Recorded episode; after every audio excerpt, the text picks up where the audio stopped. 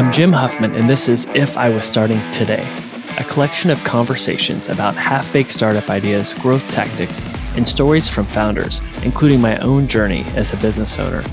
All of the content is centered around one question What would you do if you were starting today?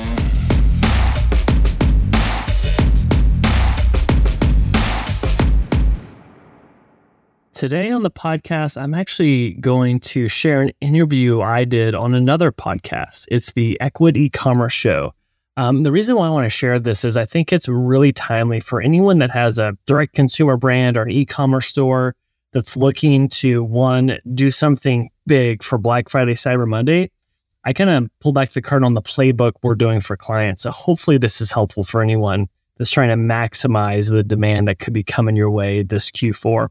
And then second, I give the playbook on if if I were starting an e-commerce company today, essentially the 22 things I would do to launch it, grow it, and scale it. Um, but it was a really fun conversation with the Ecwid guys. Um, but uh, hope you enjoyed this episode with them and uh, send me a note uh, if you have any comments or feedback on it. it's at jim at growthhit.com. All right, Richie, we're back again. It's getting close to that time of the year for ecom where hopefully you've been working on your strategies all year, but Black Friday's coming up, Cyber Monday, the holidays. So we got to get some content out to everybody and get people thinking of their plans. What do you think? Yeah, I'm excited. And we have a great guest today. Been in the business for a while, runs an agency, and is going to have some good insights for those who are just getting started and or trying to take it to the next level. All right, so let's bring on the guest, Jim Huffman. Welcome to the show. Uh, Jesse Rich, thank you guys for having me. I'm excited to get into it. Really impressed with what you guys have built. So this should be fun. Yeah, well, thanks. Uh, we're glad to have you here. We took a look at your agency and I thought it was an interesting model. Why don't you give us a little history of the agency and how you came to where you are? Yeah, absolutely. I'm one of the many accidental agency owners, seven years and running now, which is kind of crazy. So, GrowthHit, we are a growth team for direct to consumer brands. We're like, all right, I got a product. It's kind of working. Crap, this is hard. How do we grow? That's where we like to come in. And so we do kind of full funnel stuff. Uh, we like starting with bottom of the funnel, like optimizing a website to increase conversions, do paid acquisition and like mm-hmm. email retention strategy type of stuff. And so we've been at it for a while. Got lucky to work with some direct consumer startups in the early days that went on a nice little tear of growth where I got to learn and then started consulting on the side. But it's been pretty fun. And one thing with our agency, if we're such a good growth team, can we grow our own brands? And we actually just finished the acquisition of an e commerce company, Neat Apparel. And so we're trying to apply what we know to that brand, which is sweat proof clothes. So ask me in three years if that was a good use of funds or not, or if we just burned our profits. Perfect. Yeah, you got you're already working on the case study. I'm sure this is like a maybe a live case study. So yeah, we'll check in with you on that. And I think for now, we want to kind of pick your brain here on strategy just tactics you would have for people that might be well maybe go short term here since it is close to Black Friday on a couple ideas that people can apply. Absolutely. So whenever we're talking about brands, it's like, all right, Black Friday, Cyber Monday, let's go. What do we do? We're kind of like, all right, let's pause. What is the goal here? And I put into two categories. Is it new customer acquisition? People's wallets are open. Let's capture them. Or is the goal profits? It's like, let's look at our existing customer base, get more wallet share. We've already paid to acquire them. Let's use email to grow the profits, right? because based on those kind of two goals, we have a few different approaches. And usually when I talk to brands, they say option C, I want everything. You're like, all right, okay, cool. So let's play the new customer acquisition game. If we're going to compete in the knife fight that will be ads at Black Friday, Cyber Monday, where CPMs are going up, you need to arm yourself with the right activation offer for new customers. If we're going to play the discount game, you need to do over like 30% just to like rise up from the noise or be really aggressive with limited time offers, with BOGOs, all of those things. The second thing is what product do you have for new customer acquisition that is the best representation of your brand? Because ideally, if you have a high retention based product, whether it's like fashion or consumables, whatever that is, the product will be the acquisition that leads to retention down the road. So that's something that I'm thinking through with new customer acquisition. Obviously, we have margins with, we have inventory of.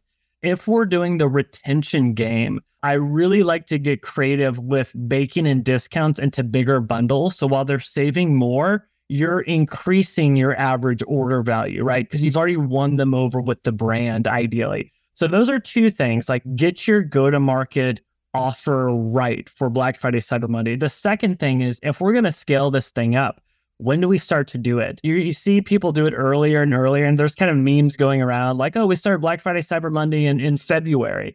I actually kind of agree with that because the worst thing that can happen is you do it too late and people are like, oh, that's awesome. I'd love to buy the thing, but I already spent all my gifting money a week ago on like XYZ brand. And you're like, crap, so we are starting sooner than later, but we'll roll it out to like VIPs to emails and then go broad. So really think through when to start it. We have people that are doing Black November, which is kind of aggressive, but we're doing that or starting like at least 10 days out from Black Friday. The other thing, this is getting a little tactical. In the old days of Facebook ads, we would do like new ads every day with a new offer. The way the algorithm works, that's not a good idea because you need to have your ad run to where it gets out of learning mode and into optimization mode. So if you're switching out do a bunch of new ads, you're never going to learn. So what we like to do is this carousel type of ad that talks about all the different offers and things we're doing for the holiday. Or let's say your best giveaway or campaign is like 60% off. It's like, check out our Black Friday, Cyber Monday deals with up to 60% off. So you have one master ad that can run for the full duration of your campaign. The second thing, have one main landing page where you're rotating out content. That way you keep it easy from a tactical level. I made the mistake before where you do a bazillion ads, a bazillion landing pages, and you just pass out. And so I think simplicity is the key there.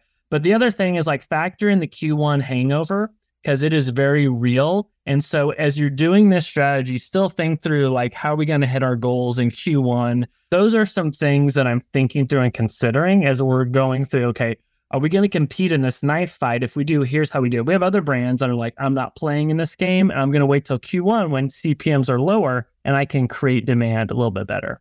There's a lot there. I think a couple things I wanted to comment on for people to think more deeply about like you mentioned CPMs go up during the holidays. And like what that means for people is probably the cost per acquisition you got used to earlier in the year, that all goes up during a couple weeks there, probably four weeks, where everything gets out of whack and you're wondering like what's going on. Yeah, that's what it is. Everybody else is trying to advertise, everyone's pushing more budget into it. So the price goes up. Meanwhile, you're probably discounting your products more, as you mentioned as well. So like you're paying more for advertising and you're actually making less profit, which is pretty annoying. Just the way it is. Welcome to e-commerce. But Jim, you mentioned like picking the right product to discount. Maybe we can dive into that a little bit more.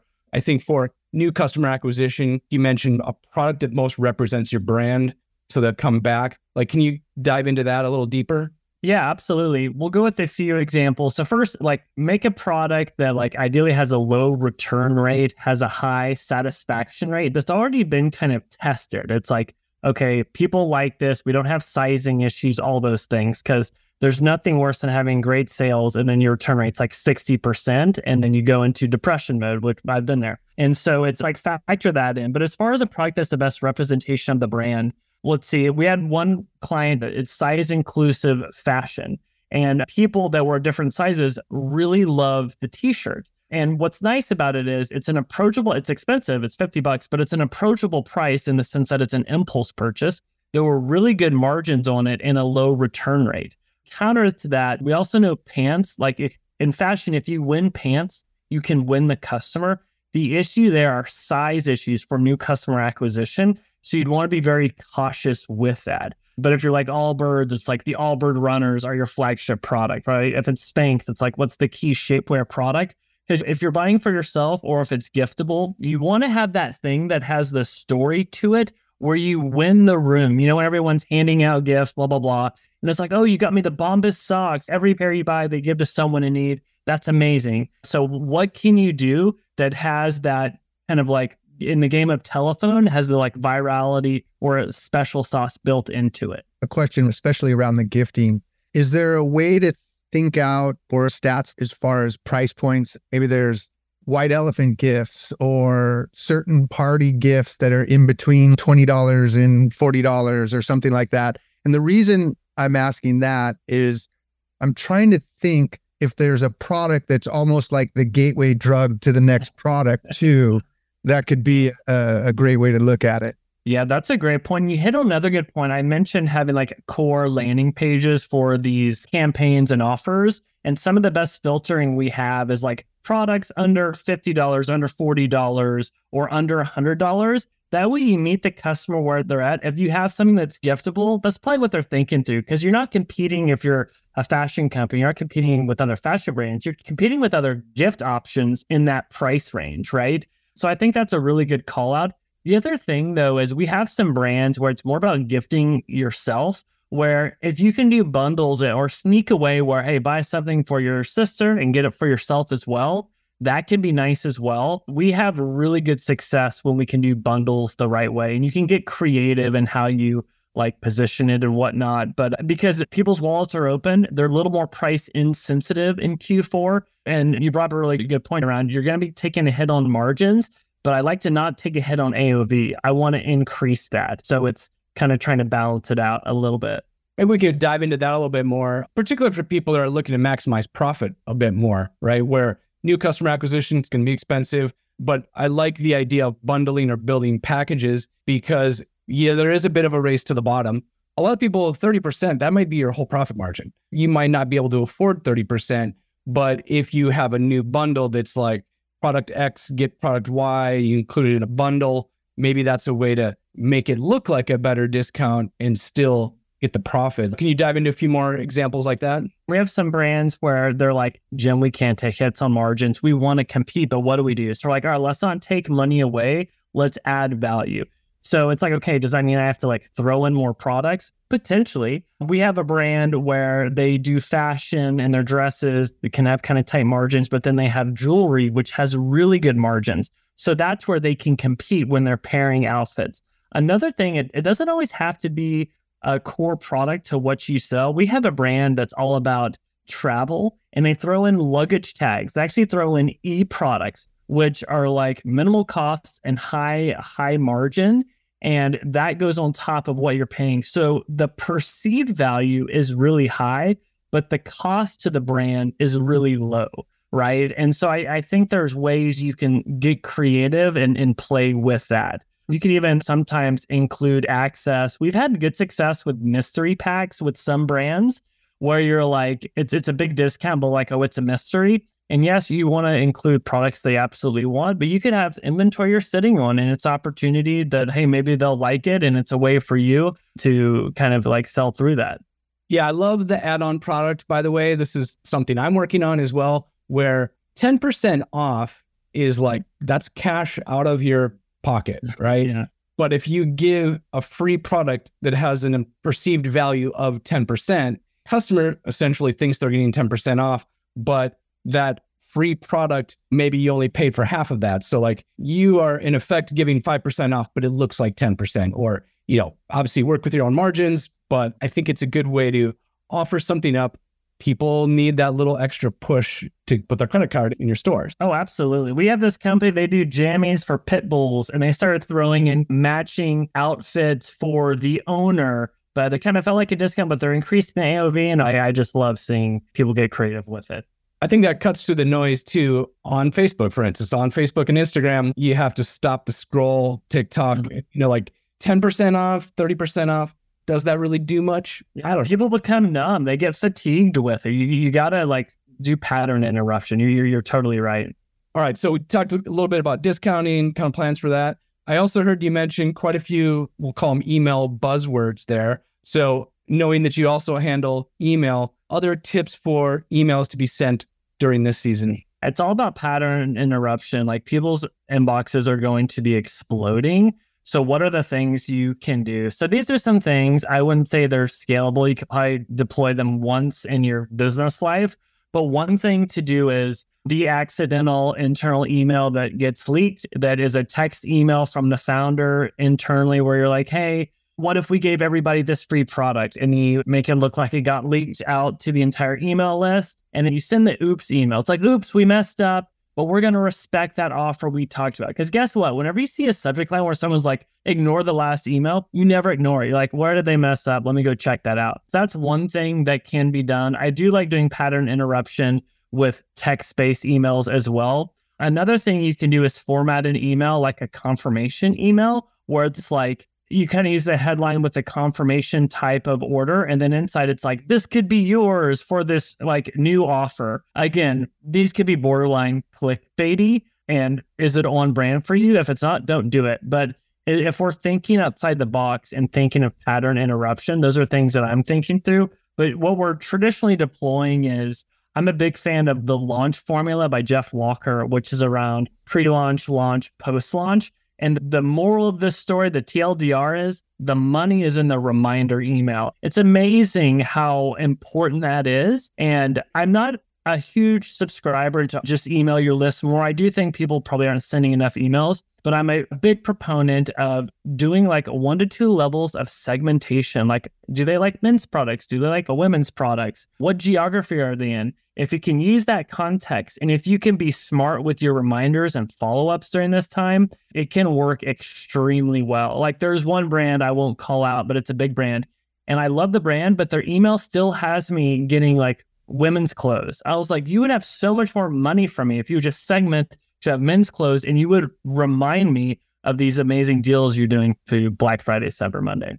For sure. Good tips. Obviously, the segmentation available on MailChimp, Klaviyo. So the tools are there for everybody wondering. Yeah. And when you mentioned the term clickbait, I think people have almost come to realize if you said, it's a beautiful day today, remember when we used to have newspapers? If it said that on there, you would just say, yeah, it is. I'm, and I'm going to the beach. It's a beautiful day. Mm-hmm. Wouldn't buy the newspaper. It has to say war or you know, some crazy things going on for you to pay attention to it. But that said, I think what people don't want is they don't want to be bait and switched. They just don't want you to promise them something and then try to give them something else. Oh yeah, they don't want to feel bamboozled or misled because then they're they're not going to like your brand. So yeah, I totally agree. It's a fine line, but there's ways you, you can definitely have fun with it. Yeah, I also heard borderline clickbait. So you know, every now and then you want to get a little extra traffic there. There's kind of this debate of do you send enough email, too much email, etc. But there's like this one week of the year where pretty much all bets are off. like if there's a part of your list you hadn't sent to in a long time, the email during Thanksgiving week or the week after is probably like, it's okay. I'm going to get three or four emails from Home Depot for like 14 days straight, right? Mm-hmm. It's okay if you send once a week to people you haven't sent in a year or so. Totally agree. And depending on your price point, we've seen that brands that have a higher average order value, maybe over $200, they need more frequency to see the option, see the offer, go back and forth, consider it. Maybe they need to bring in a spouse or something to make that decision. So you need those. Like we had one client where we would send emails in the morning and then we'd send that reminder at night.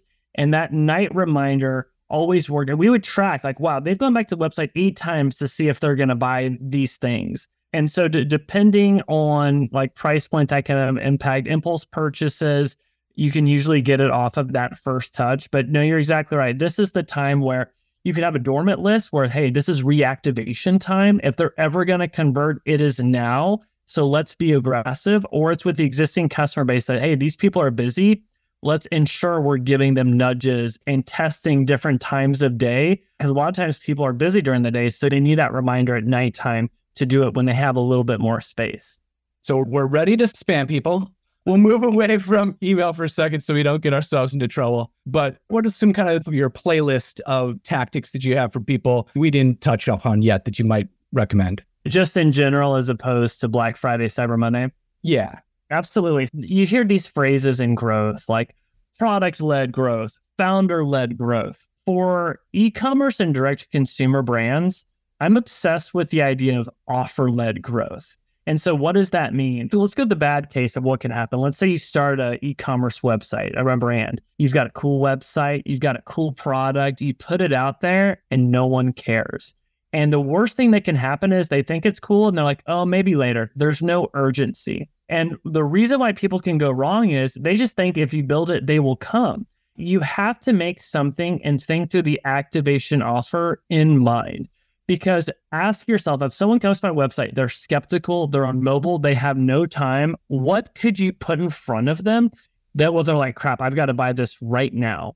And so I like starting with that. I mean, having an amazing product is a non negotiable. Solve a real problem is ideal. But on top of that, how do you pair that with an offer? So let's define offer, what I mean when I say they're like, wait, is Jim talking more about discounts and BOGOs? I am not. And BOGOs buy one, get one. So the offer is around a few different things. What is the transformation this product gives us? What is the time delay till gratification of this transformation? What's the likelihood I get that? What is the risk reversal so I feel confident in it? What's my effort or sacrifice to pull this off? And are there any guarantees? So, to give an example, you've got like Curology, which is personalized skincare. So, they're going after people with acne. Their guarantee was we're going to give you the product for free. We're going to do a customized formula. And if you don't like it, your money back. So, it's essentially this no brainer offer. Because if you have an amazing product with an amazing offer, you are going to make your job as a marketer and as a conversion team so much easier. So that's something that I like to think through. So that's kind of like step one, right?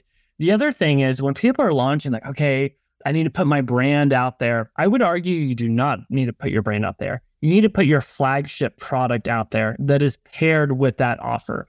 If we look at some of the top consumer brands out there, they launched on the back of one product, right? whether it's like Allbirds and the Wool Runners, Universal Standard and the Travel Geneva dress. What is that product that's going to kind of get you to the promised land? And as you're speaking to customers on the product, another issue I see people make is they talk about the website is basically like, we're awesome. Look at this awesome product. The key word is you, right? So in your marketing in the website, use second person and understand the problem this solves or the transformation it leads to. And if it's solving a problem, how can you pour salt in that wound even more? Because the more you talk about the problem you solve, the more your product is perceived as a better solution. I think a lot of people don't think to them as much. We talk about features and maybe benefits too much. I am more obsessed with what problem are we solving? And if you can take it a step further to understand a use case, that is huge. And my favorite example of the selling on use case is probably Spanx because they created a category with shapewear, right? So in the book, The 22 Immutable Laws of Marketing, it says if you can't be number one in your category, create your own. So Spanx is like, all right, we're creating shapewear. And here's the thing if they went to market and they sold on features or they sold on like, hey, we are shapewear, people be like, I have no idea what you're talking about. You're you're panning pantyhose, like I'm out. But they sold on use case. And for them, they're like, hey, do you want to wear white pants and not show a panty line? Do you want to wear that silk dress and not be self-conscious on like how it shows your body? Use Spanx. Those two use cases got them to eight figures. So again, when we're launching uh, e-commerce company, it's so daunting. Like, oh my gosh, I have to do all these things. I'd be like, no, come up with your flagship product, understand the problem you solve, what is that use case where it wins, and then pair it with an amazing activation offer. If you do that right, you're going to have the core things going. So the next question is like, all right, got it. I got my amazing product, my offer. How do I drive traffic? What do I do? Um, well, one of my favorite things is think of the order of how you have to acquire people. You need early adopters, you need fast followers, and then you go to the masses. So if we have three different personas, how do we speak to them and where they are? So if you go after early adopters, you know how you talk to them? It's through benefits. It's actually nerding out on some of those features, which is kind of countering what I'm saying until we get to the offer. Because if they're early adopters, they already have a problem. They're using other things to solve it. They haven't found your solution yet, right? So like, oh my gosh, like Spanx, you exist. This is amazing. I've been using like these other pro. I've been making it myself. Thank you. If it's fast followers, we speak to them differently in the sense that they have a problem, but they don't know how to solve it. They haven't nerded out on it. It's like the brand we just acquired, Need Apparel. We're going after people that you're in Texas, it's 90 degrees and you're sweating through your shirt. They want a sweat proof shirt. So it's like, hey, do you want a shirt you can wear to a festival and not look like you just ran a marathon? Use Need Apparel, right? Wear our shirts. And so if you can speak to use case, if you can speak to that, that's huge. But the question is, where can you find these people online? And with those early adopters and fast followers, I like doing more of a bottoms up approach with community based marketing. And one thing that you can do is I build essentially a database of different communities, influencers, bloggers that will get me to essentially over like 50,000 high intent people that I can get in front of. And then I think through how can I infiltrate those communities or groups in a way where it's all about giving first and just adding value in an authentic way. Because if you come at it salesy, it's not going to work. And so, again, one of my favorite examples of this is Bala Nursing Shoes. What they did was they ex Nike team that made shoes for nurses. They interviewed 300 nurses. They then connected with every nurse influencer. And on their launch, they recorded a video. It's a really funny, well done video. But here's what's impressive about it everyone in the video is an actual nurse or a nurse influencer so they launched the video. All of a sudden, all these nurse influencers are reposting it on Instagram, on YouTube. They did 1.5 million in sales in 48 hours by creating that thunderclap of noise by knowing their community and launching on the back of it. And so I see a lot of people wanting to take a shortcut just to throw money at ads, which I want to do that too. But that can be really hard to get ROI positive out of the gate. So doing the scrappy bottoms up stuff, community based marketing can have a big impact. I was going to interrupt you earlier on the offer led growth. I haven't heard that before or haven't heard recently anyway. But I think if I'm a merchant listening to this right now at the gym, sitting at the desk, listening to a podcast, how can you apply that? And I think of, think about your homepage. And I bet when you made that homepage the first time, you were thinking about yourself, right? Like, hey, here's my products. It's great. And I think for people that have been around for a while, take a look at your homepage and go through that process of am I solving a problem here? Is there ways to maybe I change tile number two to really talk about that problem and the, the solution and then get through to the offer. I also think that people are not putting that irresistible offer up front. They assume that they've built this better mousetrap and where are my sales? What happened? Yeah, it's so easy just to be like, my product's awesome. People are going to convert. Really always be that skeptical person. And one thing, ask yourself as people go through the funnel, do they always know what that offer is? Like, we'll do this very simple thing. We'll have a sticky footer at the bottom where it's like, hey, did you know if you're a first time customer, you get this? And that has been huge. And even like with Need Apparel, we're testing some. I'll be very transparent. We're doing one around a bundle where we're doing a discount. We're doing another aggressive offer that's like the no sweat guarantee. And then we're doing a free tea campaign if people refer the product.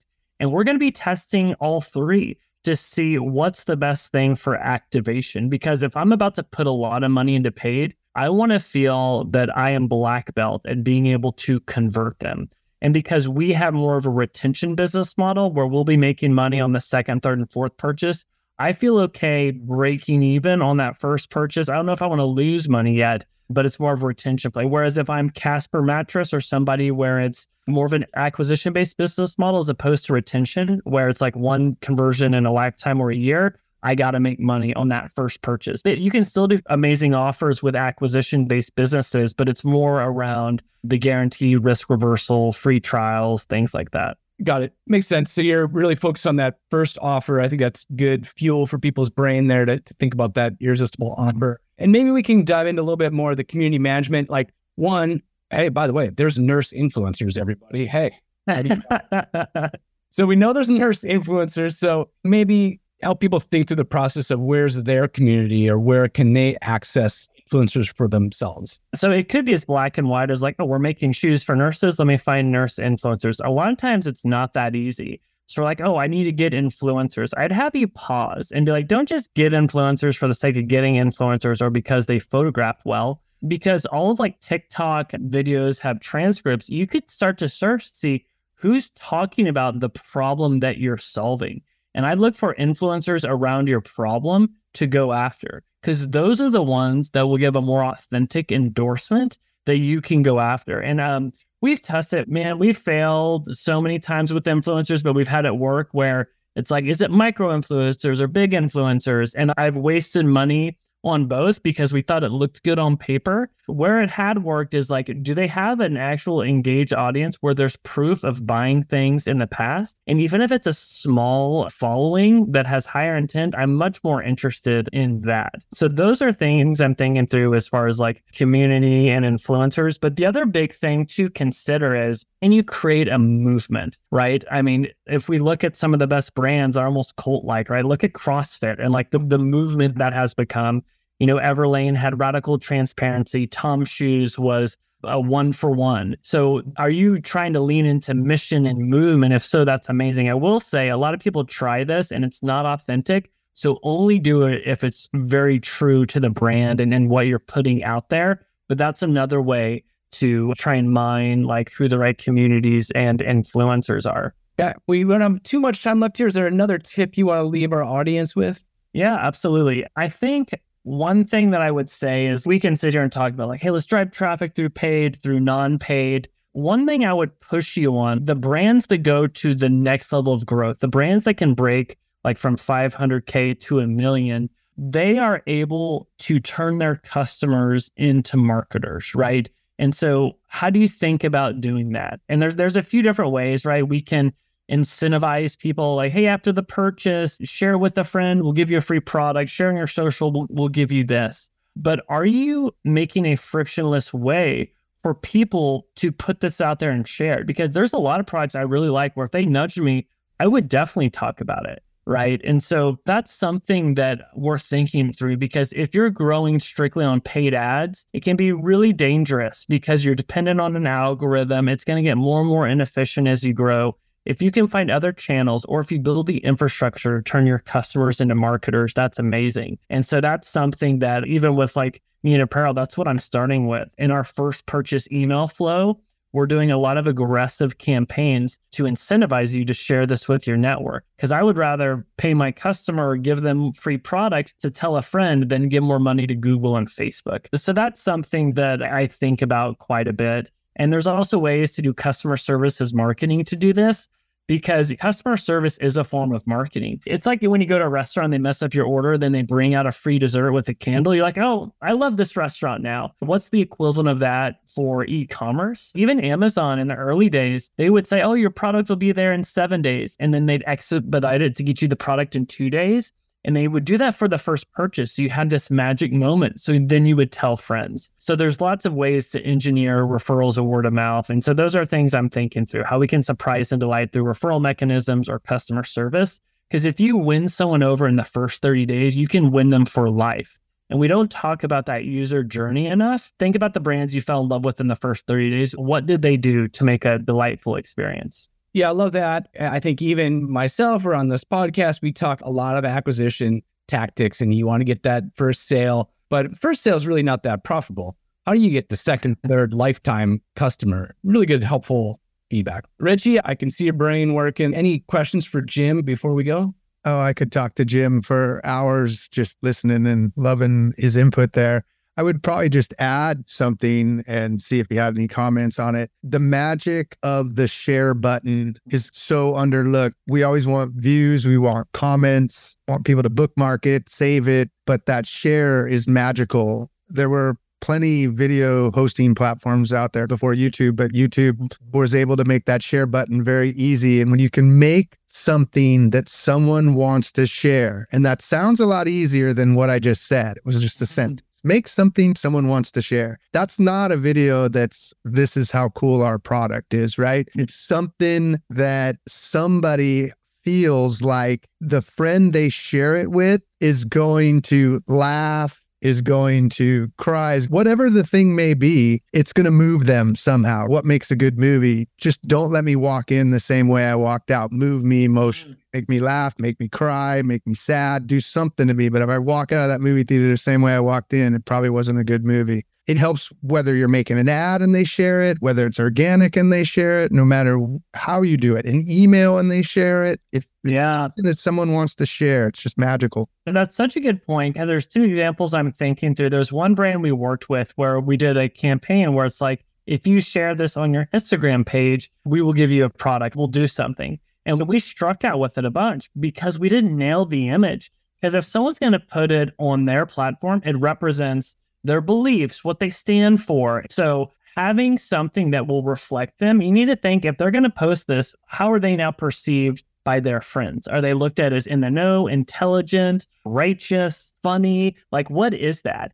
And we ended up settling on this really nice piece of user generated content. I wouldn't have thought of out of the gate. We got too fancy with the creative. And that's the one that really worked and resonated. But again, that's a one to many share. If it's a one to one share, it's like, what is that like language to a friend? And so we've had the best success when it's a personal note from the founder asking, and then they do that, as opposed to there's a lot of tools out there you can use for referrals and shares, but we become numb to those. You're kind of fatigued by them, like, oh, 20 bucks if I refer a friend, okay, whatever. You've got to do that pattern interruption, something that like speaks to this early adopter the fast followers in their language that they get, where you have your own kind of code, that's where it can work. Like it's not necessarily e-commerce, but James Clear did one, the author, around getting a secret chapter if you share it with a buddy through email. And he blew up his email list with that. And I always think of that example of like, what's the e-commerce example of that secret chapter if you share it with a friend? I, I think you're right on there. Yeah, that's some good stuff. Jim, you used the word, it was more like engineering a viral moment, or maybe I mishmashed something there, but like, yeah, great, you sold something, but how do you engineer the share, engineer the virality? Gives me something to think about. So, Jim, if people are interested in learning more about you, the agency, where should they go to find out more or follow you? Yeah, or just at growthhit.com. There's two H's. I don't know if that was a good idea or not to have two H's. I'm just Jim at growthhit.com. But yeah, hit us up. Always happy to talk e-commerce and growth. We love nerding out on this stuff. And if you want to watch us fail or succeed in public, we'll see. You can go to neatapparel.com to see what we're going to try and do with our new brand. But yeah, this has been a blast. It's fun to go deep on this stuff. So really appreciate you guys having me. Yeah, love nerding out on e-commerce and strategies. I got my mind turning. Hopefully everyone out there listening is also got their mind turning and you know whether that's to make it a successful Black Friday or just in the future, you know what to do, everybody. Get out there and make it happen. Bye bye. I'll give a few plugs. First, I send a weekly newsletter each Thursday featuring five articles or tools that have helped me. You can sign up for these weekly updates at jimwhuffman.com. Second, for anyone running a startup, if you need help growing your business, check out GrowthHit. GrowthHit serves as your external growth team. After working with over 100 startups and generating a quarter billion in sales for clients, GrowthHit has perfected a growth process that's hell bent on driving ROI through rapid experiments. Plus, you'll get to work with yours truly. So if you want to work with a team that's worked with startups that have been funded by Andreessen Horowitz or featured on Shark Tank, then check out growthhit.com. And finally, I wrote a book called The Growth Marketer's Playbook that takes everything I've learned as a growth mentor for venture backed startups and I've distilled it down to 140 pages. So instead of hiring a growth team, save yourself some money, get the book, and you can just do it yourself. I hope you enjoyed this episode and I'd love to hear feedback. I'm on Twitter at Jim W. Huffman.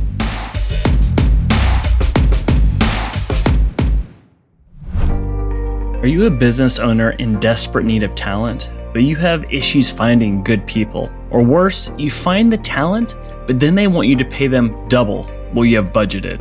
Yeah, I know the feeling. This is where Remotely Talents can help. Imagine having a personal HR team that finds you A plus talent, and here's the best part it costs you 40 or even 80% less than US employees. It's magic. So let's say you need help with setting up your social ads, your Google ads, email marketing, website development, customer service. Their team sources the top Ukrainian talent for you and they deliver three top vetted candidates straight to your inbox. It's a one time payment, and best yet, they give you a 60 day guarantee to ensure you're happy. Hey, if it doesn't work out, they'll find and replace the talent for free. Even better, 3% of all sales go to the Children's Hospital in Ukraine. At GrowthHit, our agency, we've hired four people from Ukraine. I am blown away by the level of work we're getting. So, whether you need a virtual assistant or a creative director, give this a try. Go to remotelytalents.com right now and start a conversation. See if they can help you. You really have nothing to lose.